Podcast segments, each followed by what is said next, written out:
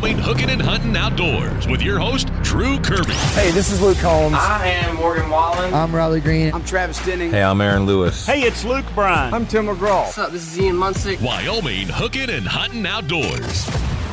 Welcome back. It's Wyoming Hooking and Hunting Outdoors. And as always, we like to bring in Janet and Brian from uh, Wyoming Game and Fish Department to, you know, give information. And Janet, over the last couple of weeks, we've been talking a lot about getting out in the outdoors and doing hunting and filling your tags. And and uh, last week we, we talked with Benfit about some of the great recipes and some of the ways you like to eat your wild game and, and process it up. So we thought this week would be great to bring in some pros. That's right. You know, um, Justin likes to think that he is the expert on a lot of things, but sometimes he is not. Therefore, we did bring in the experts, and we have a couple folks with us today from Dan's Meat. You know, there's a lot of people that harvest and process their own game, and then there's a lot of people probably the majority of people actually harvest their um, wild game and then they take it to a meat processor to actually get processed. You know, they can determine the cuts of meat that they want, but there's a lot of key things that can go into making your harvest that much better. And so we have Jennifer and Josh with us here from Dan's Meat, and Brian can chime in as well. And we want to talk a little bit about some do's and don'ts that will help you in the field mm. when you get to the processor. Yeah, you know, one thing that that the rumors that that fly around how you shoot your deer or your antelope and how you process it is well, if they're running, you you don't want to shoot them. You want to wait for them to, to stop. If their adrenaline is pumping, and can you kind of debunk this or or back this factor up that that really does play a role in in how the meat will come out at the end, Josh? Uh, absolutely, yeah. You know, if you're out antelope hunting, uh, you know they've been on the run all day. Uh, it, it is going to affect the meat a little bit. You know, the the preferred shot absolutely is a you know a standing shot when they're running. a lot of times they don't lead far enough ahead, so they end up shooting them in the hindquarters or or gut shot. Um, it's not as bad as as as, as everybody thinks. Uh, yeah, the adrenaline is pumping through. Um, as long as you get them down, gutted, uh, skinned, you know, cleaned out, cooled down, you're you're, you're going to be just fine. What time frame is best? I, I, know sometimes you you make a shot and you have to pull out because it, it, you may have to let the animal expire. But if your animal is down, how quickly should you be, you know, getting that meat cool down and on ice? Oh, as soon as possible. Um, the very first thing to go bad on on any animal uh, or any any living creature really is blood. If you don't get them bled out, uh, get them gutted, uh, that's gonna, especially during the heat, uh, antelope season. You know, right in the middle of of the end of summer here. You know, so the, the blood will start turning bad very quick. You know, you got to get the the the insides out, and that's that's from front to back. You know that we get a lot of animals that come in. Uh, they still have the the anus in them, the uh, tracheas in them, you know, and and bacteria grow in the whole entire digestive tract. Um, so if you leave any parts of those in, especially in the heat, the, the bacteria are going to multiply. So if an animal is is down, not dead, and does it will it start to rot before it expires? Oh, absolutely. Um, it, it fevers, uh, you know, it, just like a human um, you know, goes into shock. Uh, and the bacteria do start to grow, absolutely. Um, but like I said, you know, the, the heart's still pumping, the animal's still alive. Um, it's dying slowly.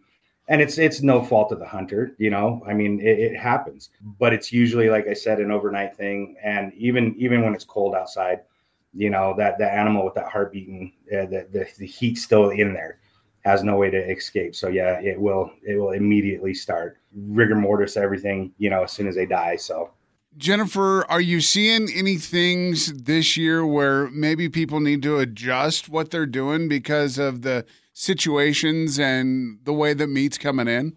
We've had a lot of animals come in spoiled this year because of that. And um, they're not taking care of what they need to be. Um, I think they're trying to save it We've got a couple of people who would want us to process it, even though it's been um, done. I think that people don't don't understand that once we've processed it or we bring it in, it infects everybody else's meat. So if someone really delays when they get the meat to the processor, it could affect a lot of people then. If they come in molded, we really don't like to put it. We can't. We have to take the mold off. We don't put it in the coolers because of the spores. We are finding that people are doing that, but that's why we're here so that people know that keep it cool, quarter it out, keep it on ice. I think people w- worry about waterlog, freezing their meat that it's not good, but sometimes people don't have that option. I don't think it affects the meat anymore. Do you, Josh? Yeah, I mean, just the frozen once in a while. But if that's their means, that's fine. Yeah. You know, bringing it in frozen. We prefer, you know, on ice. Let the cooler drain, change the ice out. So, do you guys prefer like a whole carcass with the bones in and everything, or do you guys prefer that customers bring it in boned out prior to processing? Good question. Boned out. Boned out gives us a headache. Yeah, you. It's a lot of extra work. I know there's guys out there who pack 12, 12 miles in and have to pack out. But when you do it, it's pre processing at mm-hmm. some point, and then you bring us pieces that have been rolled in dirt. And now we've got to go through every nook and cranny. And then if you've got you've held on to it for too long, then we have to reskin the whole No, animal. Everything, every little tiny piece has to be reskinned, and you lose a lot. You think you're saving some, but you're losing a lot. Some processors won't even accept boneless meat anymore because, you know, and it's it's it's it's not the boneless meat; it's the entire elk that's boned out that that we don't like. You know, front quarters uh, and hind quarters. Leave the femur bone in. You don't have to take all of it out. Um, So what? Why is that a big deal? my biggest thing is they don't take a tarp with them or uh, a gallon of water. I, I know they're packing in, they're hiking, but they bone it out. They just throw it on the ground. What happens is they pile all that together in in their packs. They bring it back to camp, and then it sits there for a day before they come in. You know, or or four days, depending on their their trip. Uh, by the time it gets to us, um, everything's dried all the way around the meat. Not boned out, you deal with just the outside of the the, the meat. You know, if you're going to quarter it, leave the hide on. Leave the hide on. That's going to protect the meat, you know, but they, they take it all off, pack it together. So now everything's filthy. But once it's dried into a, uh, after you've skinned, there's a silver lining around all the muscle. And once the dirt and everything gets into that, it dries. It- you're not getting it out. It- It's impossible. And and we get it though. You yeah, know? I mean, we absolutely I mean, we do, understand people can't go So- in and take their truck. Yeah. We get that, but in that case, if you have to do that, take it home, take it out of your packs, clean it yourself a little bit, and then hmm bring it in. That helps us a lot. When we get deboned meat, it goes a long way when it says that you guys have cleaned it and done the work yourself at some point before we get to it. What else would you think that people should know before they go? Like, what else should they take in preparation to help you guys? Water bottles. Mhm. And I mean, everybody's got a vehicle. So even if you're walking somewhere to go get that vehicle or go get the animal, you're going to come back to your vehicle. If you have water bottles in there, you can clean some of your carcass. You can clean your hands, obviously, or call the processor. Make sure you find out if they're full. Because if we're full, we're going to tell you you're going to have to hang it somewhere. Keep it cool. And I would say reservations. When you call and I tell you I'm full, don't make a reservation for an animal that's not dead because now you're taking a spot that may be you. It may be somebody who made a reservation and you have an animal dead and I can't get it in because someone's made a reservation spot Okay. because they think they're going to get. it. And then I go through the list every night and call okay. and make sure that they're coming in the next day. And then they're like, oh, I didn't get it today. Sorry. Go ahead and take me off the list. But now I held that spot and I'm on a, you know, I'm five days from now because I've got those spots taken. Okay. So it, it, it does, it doesn't help anybody. I've seen a lot of videos going around where guys are moving to the gutless type of uh, field dressing. And what are your thoughts on that? Does that hurt or help the process? Oh, that's fine. That's that's not any different than just quartering an animal. You know, they, they don't get their full tenderloins out. Um, you know, and they don't get their side meat. Most of them don't get their neck meat. Um, but it's it's it's completely legal and and it's it's less mess. Yeah, it's it's no different than just uh, gutting and quartering. So it's it's pretty much the same. So basically, it's that's just a time saving method of of the harvest. If you're not gutting the, Pretty much. What Yeah. about on on some of the smaller animals? You know, like if it's a, an antelope, are you seeing folks that are doing the gutless uh, method there too? We've seen a lot of quartered up antelope this year. So it's really becoming more popular with not just elk. Oh, absolutely. I mean, quartering an antelope, the problem therein arises that you know they they don't they don't skin it you know out in the field, and if they do skin it, you know it does come in dirty. But here nor there, you know, quartering an antelope in the middle of the heat, getting in a cooler on ice, that's absolutely you're gonna protect your meat a lot a lot better that way. Under game fish regulations, uh, the hunter has to retrieve the meat from the field, and that would include your front shoulders, your hindquarters, your back straps, and your tenderloins.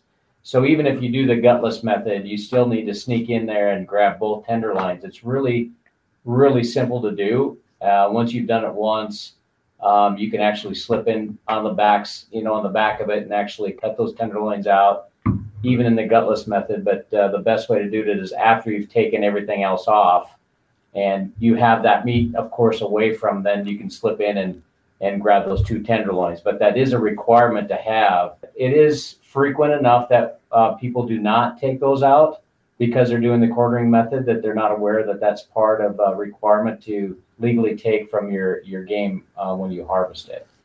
So, Brian, from the game and fish stance, would it be better to to go with the gutting method, and and then that way you know what you're getting? No, I mean I I actually do it myself for me, especially for deer and antelope. It's pretty simple, and it's actually like they're saying if you can keep the meat clean, you can actually skin each leg at a time, and um, quarter that out. I mean, the first thing you do is just skin one one leg, and then you you pull it off the meat and you lay it on a tarp so it doesn't get all dirty.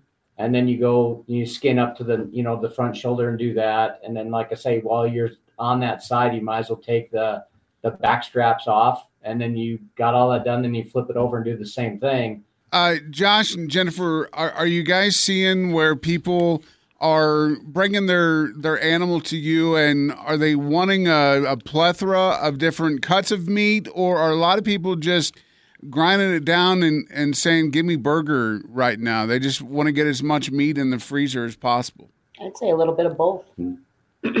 Most um, i mean we've got a lot of those that are keeping their own steaks and doing their own backstraps and tenders and stuff and, and just want burger. In the last couple years it's been more about people wanting to put freezer meat in the freezer and and keep their family fed.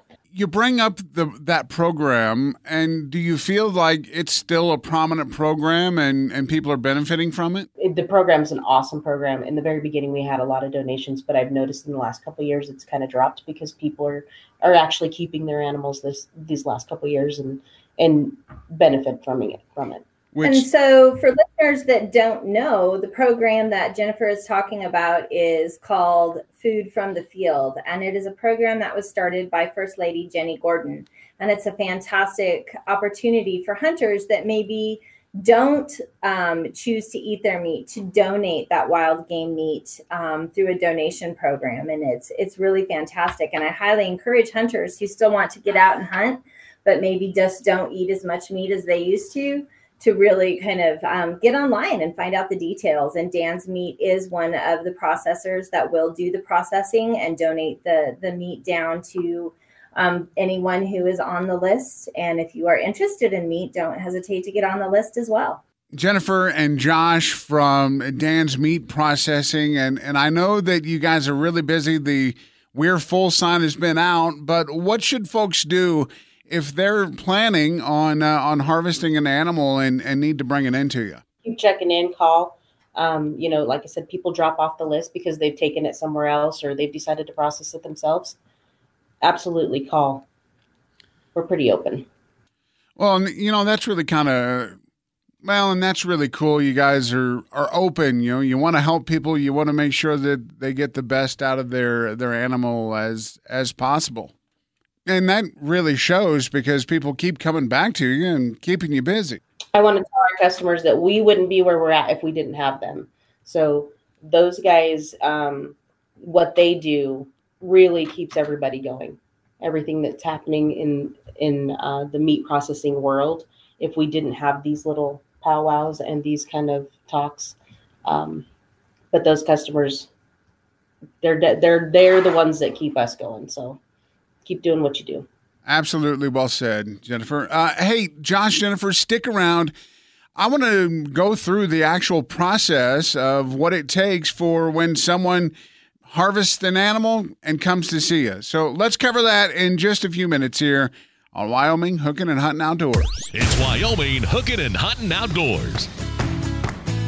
And we're back, Wyoming Hooking and Hunting Outdoors. And this is a, a, a really a show that we've, like Janet said earlier, wanted to have for a while. And, and luckily, Jennifer and Josh from Dan's Meat Processing have agreed to come on the show and really give us the behind the scenes look at what needs to happen when your uh, your animal is down and you're ready to take it in to the processor and and Jennifer, let's start with you because you're going to be the person that when uh, you know a hunter calls or shows up, they're going to be the the first person that you're going to be the first person that they see and talk to.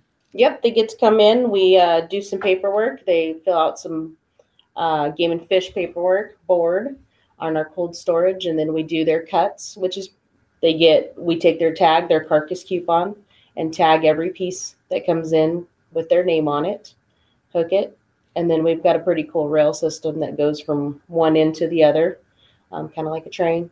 Goes into the cooler, and then uh, when your time's up, it gets to Josh's room, and Josh. So yeah, it comes down. We take a look at the cutting instructions, cutting sheet. I break it down, uh, get it on the table. We debone everything. Uh, we go through um, the front shoulder shot, if it's a hind quarter shot, make sure all the blood shots pulled out, uh, any bone, bullets, archery season, we pull broadheads. Uh, you know, they, they they get in the animal, they get stuck in a bone. You know, we we try to recover those for the hunter. Then we we do all the trimming, uh, make sure everything's clean, goes into a trim bucket, cut your steaks, make your roasts, uh, send it down to the grinder, uh, grind your hamburger, and then uh, we send it back over to Jen and her ladies. then we get it, we pack it, and uh, sing songs while we pack it. We have fun while we're there. And, uh, and that's when you and listen to Drew, right? Yes, That's we right. do, Yes, we do listen to a lot of Drew, and we pack it and with love. Pa- we pack it the way you want it. That's Yep. And it's one animal on the table at a time. yep, yep, we do one from One at a beginning time. to end. Yep. So How many do you typically process in one day? depends uh, size wise. You know, if we're doing elk and antelope or deer, you know, we can process six, seven elk. Um, you know, 14, 15, 16 deer, antelope. Uh, it just varies. Um, we do everything from buffalo uh, all the way down to you know uh, tiny little antelope.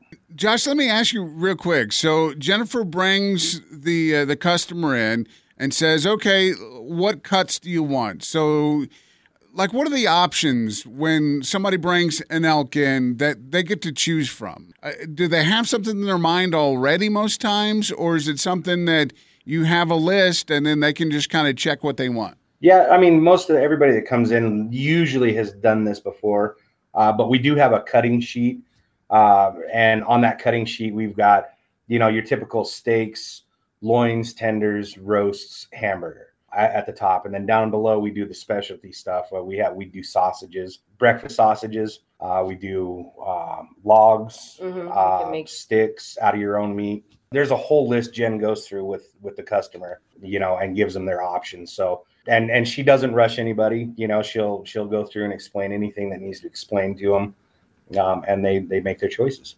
I spend a lot of time with the customer because, like you said, the customer is the one who who's got us where we're at. So, um, you know, it's important to hear what they need, what they want, what's important for their family, and what's more, you know, economical for them.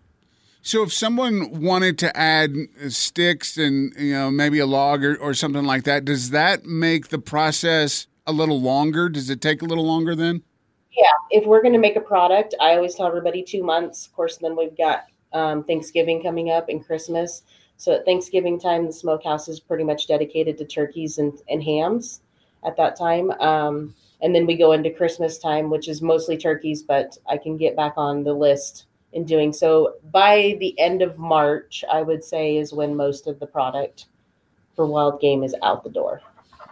So And that is just the stuff that you're you're making. Right. for them. making Yes. for them. Yes, yes. They if, can if pick you're their if you're doing a specialty, you know, sticks, logs, wieners, um, any of those types of things, your breakfast sausage is going to come to you when you're doing your animal. Um, but it does take some time. so if you're just doing steaks and burger and roast, I mean, are we talking a week. Yeah, and I would say a week and a half because um, once we've got, you know, we're doing invoices at the end of the day, it really takes a lot of people and a good crew to be able to make everything manage and work as a whole. And to have a little patience on the, the customer side too, because there's there's a lot of work that goes into it, especially this time of year when you have a whole you know cooler full of, of meat ready to, to be butchered up. Yeah, and most most people are pretty patient. We don't. I don't really have a whole lot of people that are impatient, Mhm. and if they are, they call, you know, and explain, and they're right back to being settled down. So And anyone who has butchered their own animal knows that it takes hours, if not days. Mhm. And so the appreciation of someone else kind of taking on a lot of that work is also adds to a lot of the like, oh no, no, take your time. You guys have it for, for longer Right, than I need. You're good. Well, uh, Josh, Jennifer, we appreciate it, and I know that there are a lot of people that kind of have thought, well, I drop it off, then what happens?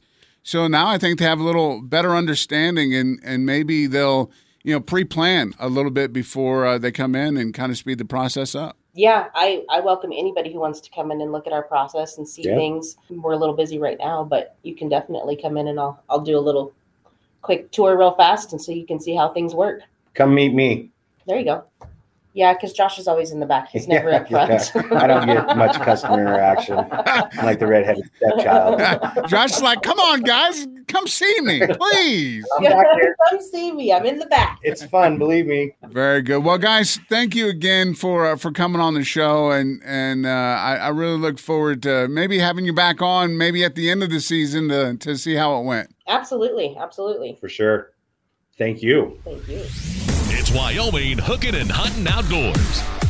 It's Drew along with Brian Woodward from Rocky Mountain Discount Sports. And Brian, the weather has been a little different since the last time we spoke. And uh, rain, snow up on the mountain, cold weather, and really making for a really difficult, you know, first couple of weeks of uh, rifle season. Yeah, that this uh, last week had definitely some sloppy days in the field for some of these uh, hunters and anglers too. But uh, yeah, I talked to quite a few guys on uh, a Wednesday afternoon that were out uh, doing some big game hunting and uh, got caught in that rainstorm, which turned into hail, which turned into sleet, which turned into wish they had a sled to, to pull their right. animal. Yeah, Uh, well, you know, it's funny. You can get all those things here at Rocky Mountain Discount Sports. you, you can certainly. you know, and, and we, we really talk a lot about you got to be prepared for anything because you never know how it's going to be. Right. We all kind of knew that, that weather was going to move in, but it was it was questionable what it was really going to happen. Sure. Where you know Casper Mountain and, and on the other side of Muddy Mountain, I mean you're you're in snow right now. We were looking Mm-hmm. at the the pictures and camera up there, and there's snow up there. Yeah, you know, on uh, Thursday morning, I guess uh, you know there was three or four inches by seven o'clock in the morning, and uh, you know it's supposed to you know be in a warming trend, and I think that we'll probably see that. But that doesn't mean that you know you had two days, uh, Thursday, Friday, to try to beat some of the weekenders up there, and now you're uh, fighting weather to go along with it. You know, and and that really leads me leads us back to the being prepared because if you were in Casper, it was raining and kind of cool. If you weren't expecting going up and, and around and, and getting into snow, boy, to have your truck prepared with you know your boots and your warmer clothes. Well, yeah, it was just a week ago that you know we're up there hauling hauling out a, a friend's uh, daughter's elk, and we were in t-shirts, you know. Right. And so, you know, if you're not layered properly or not not not watching the weather forecast, watching you know the the radar and seeing what's going on. You know, I had another friend that was uh, up grouse hunting about a month ago, and he was up there with his dogs, and all of a sudden got stuck in a hailstorm, and you know he hunkered over to kind of protect the dogs, but the back his back was pelted, Oh, like man. bruised from uh, hail, you know, just to kind of keep his dogs protected. So you know, being prepared for, for whatever you're going to do this this season. If it's heading out, well, I think uh, duck season's closing as of today, I believe, right? I think so in this area. Yeah. and and then uh, we get back into uh, goose and duck in November, and then the elk season is still just really fresh because in some areas it just opened this weekend. Yeah, this weekend. So yeah, just you know, got to really keep track of. I, mean, I, almost have a calendar, kind of, you know, like Yeah. uh, of what what dates are opening up because especially with waterfowl, there's so many splits, you know, to to extend that season, and uh, they they split it so that ducks open, then gooses open, you know, and I always I always like to use those splits to you know give myself the opportunity to uh, you know go harvest my elk.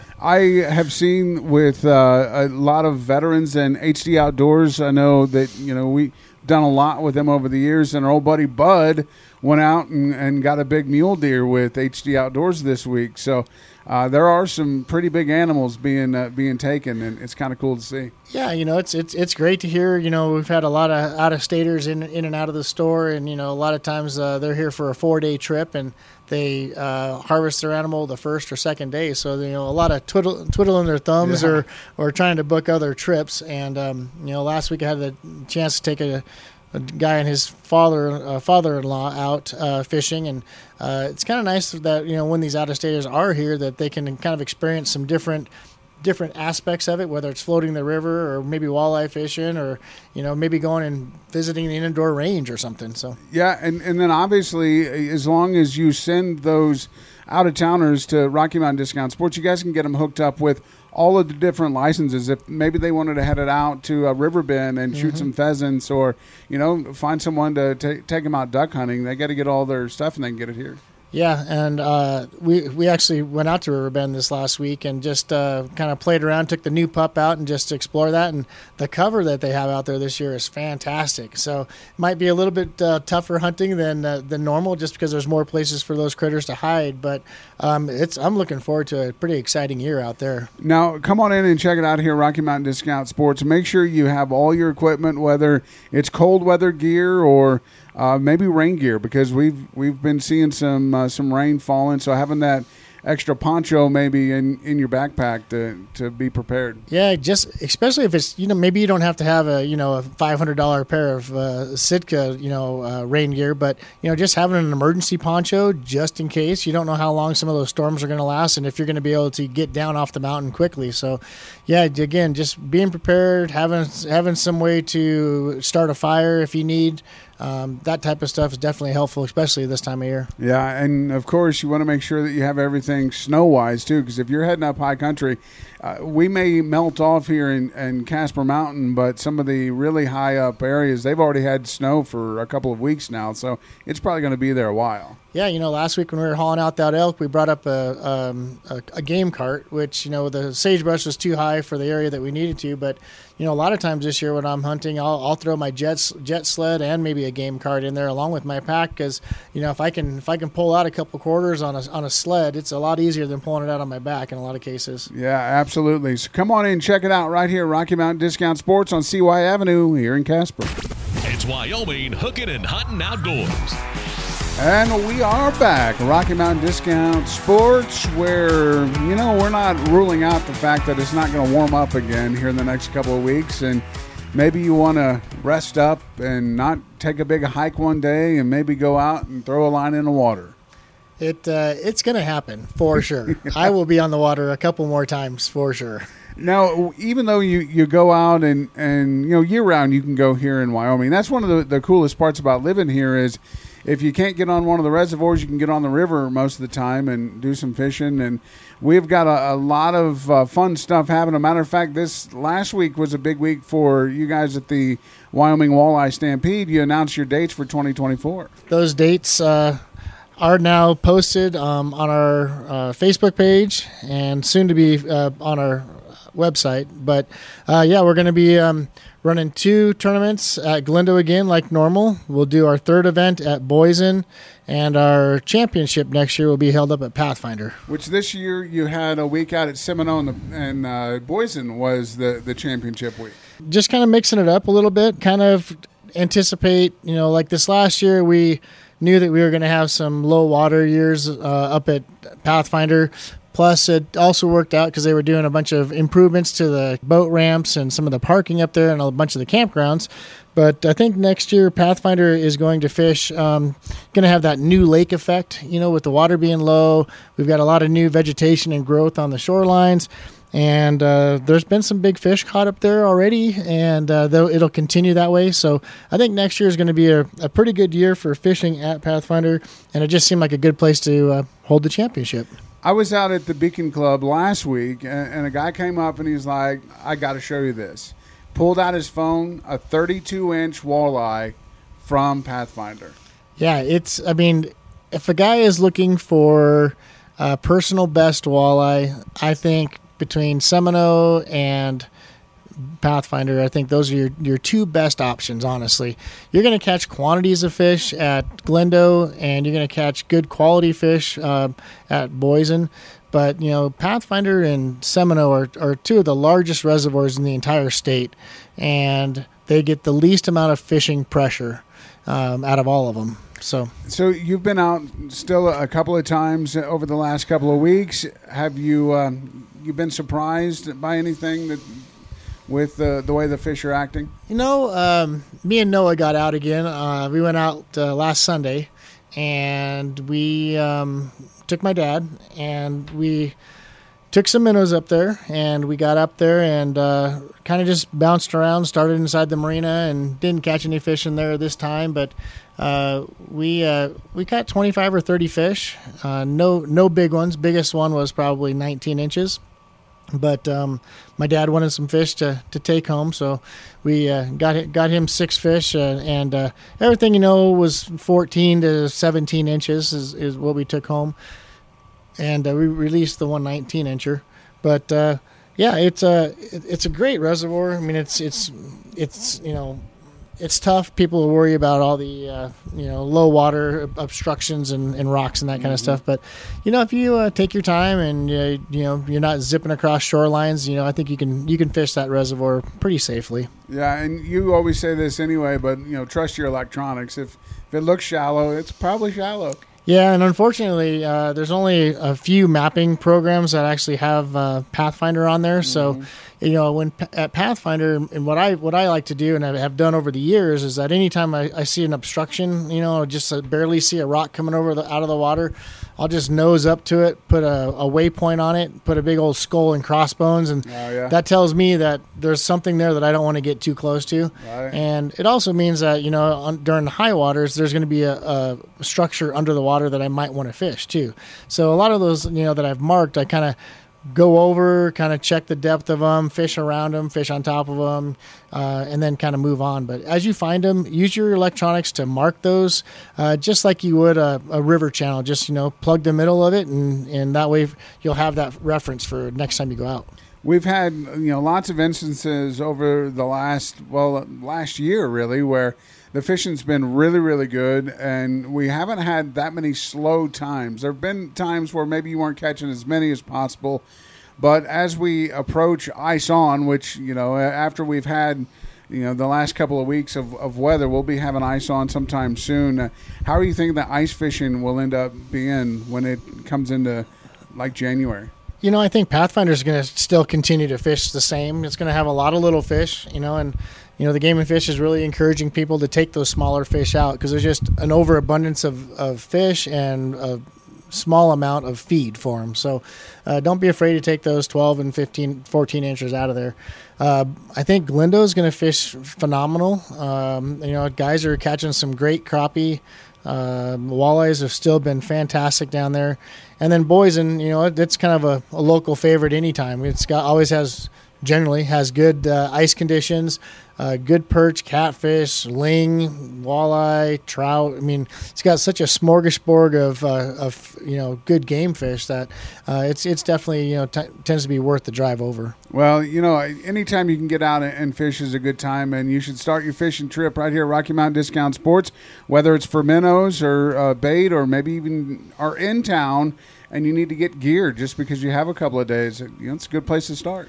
Yeah, you know, uh, getting Noah on the boat this last week. You know, he's he's 13 and uh, he does a lot of fishing at you know locally. So Yesness Pond is you know he takes his kayak and he runs it down there and fishes there and he'll he'll tell me days where he'll catch 50, 60 fish. You know, a lot of just you know hand sized perch and uh, or um, bluegills, but you know it keeps keeps a person interested. And then you know we still have the uh, the duck ponds over there off of Bryan Stock Trail, and uh, it, if you're just trying to keep your kid entertained for an hour or two, especially once the ice is on, uh, it's a great little place to go, and uh, you'll be surprised at what you catch. And of course, if you have any questions, you can always ask them here at Rocky Mountain Discount Sports. They enjoy hearing from you. Wyoming Hooking and Hunting Outdoors with Drew Kirby. If you have a question, want to make a comment, or have an idea for a show topic, message us on the My Country mobile app. Wyoming Hooking and Hunting Outdoors.